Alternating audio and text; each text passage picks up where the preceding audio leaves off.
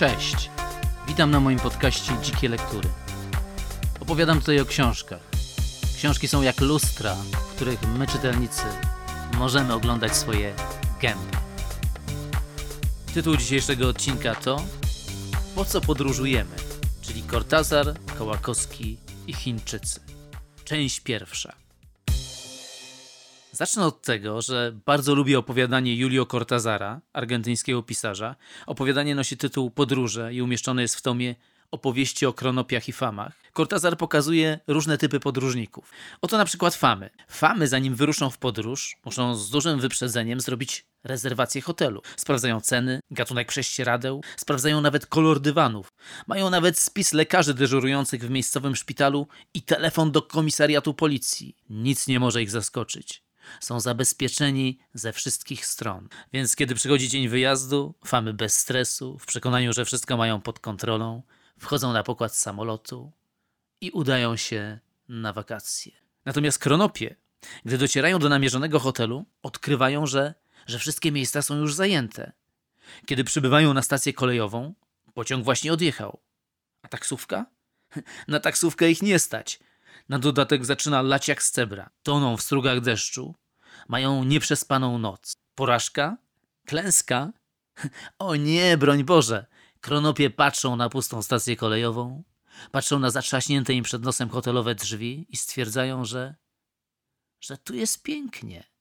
Że nawet nocleg na ławce w parku jest fantastyczny. To opowiadanie czytam czasami z moimi młodszymi uczniami i wtedy zadaję im pytanie: A wy Jakim typem podróżników jesteście?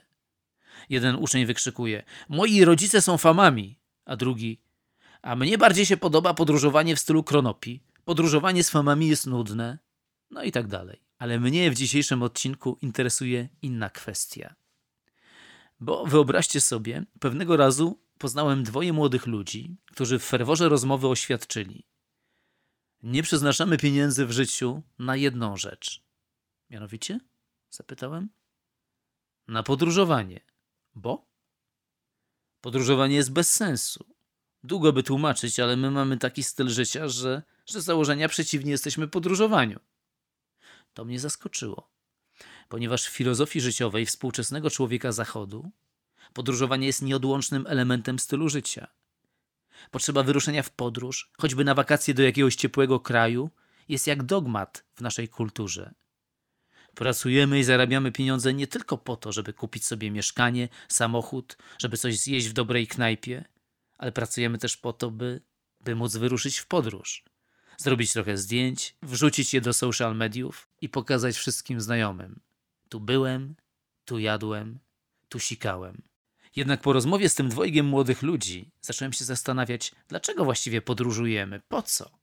Co nam to daje?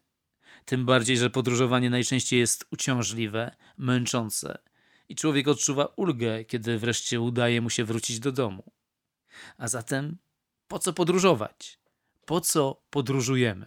Myślałem o książkach, które traktują na ten temat. No i pierwsza, która przyszła mi do głowy, to mini wykłady o maxi sprawach. Autorem jest Leszek Kołakowski. Kołakowski to świetny polski myśliciel, popularyzator filozofii. To dzięki niemu zrozumiałem, że filozofowanie nie musi polegać na szastaniu filozoficznymi terminami. A wykłady o maxi sprawach to zbiór krótkich, błyskotliwych esejów o sławie, o luksusie, o nic nie robieniu, no i oczywiście o podróżowaniu.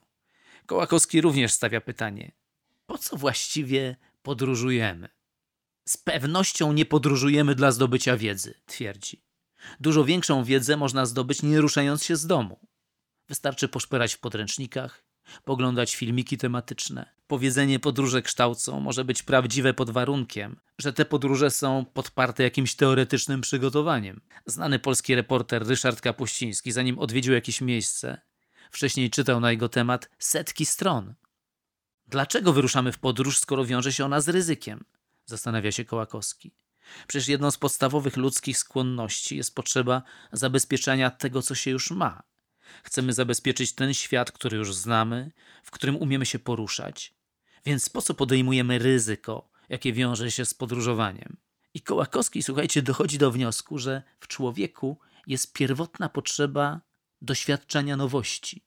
Nowość sama w sobie nas wabi, powiada autor. Dzięki doświadczeniu nowości mamy uczucie, że, że przeżywamy czas od nowa.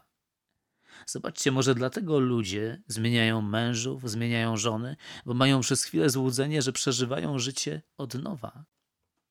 Potrzeba doświadczenia nowości łączy się nieodłącznie jeszcze z jedną rzeczą z ciekawością.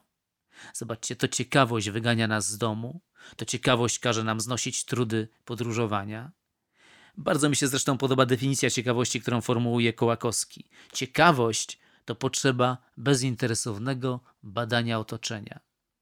Ja bym dodał, ciekawość to potrzeba bezinteresownego podglądania otaczającego nas świata. No dobrze. Na koniec jeszcze pewna anegdota.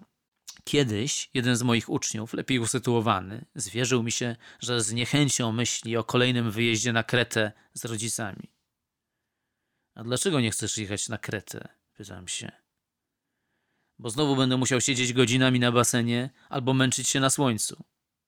A co byś wolał robić w tym czasie? Wolałbym grać w gałę z kumplami na podwórku.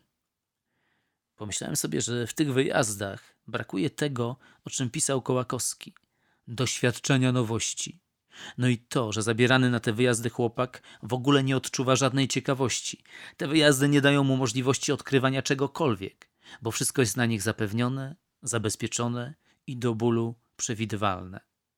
Ale też, uwaga, nie ma w nich elementu towarzyskiego.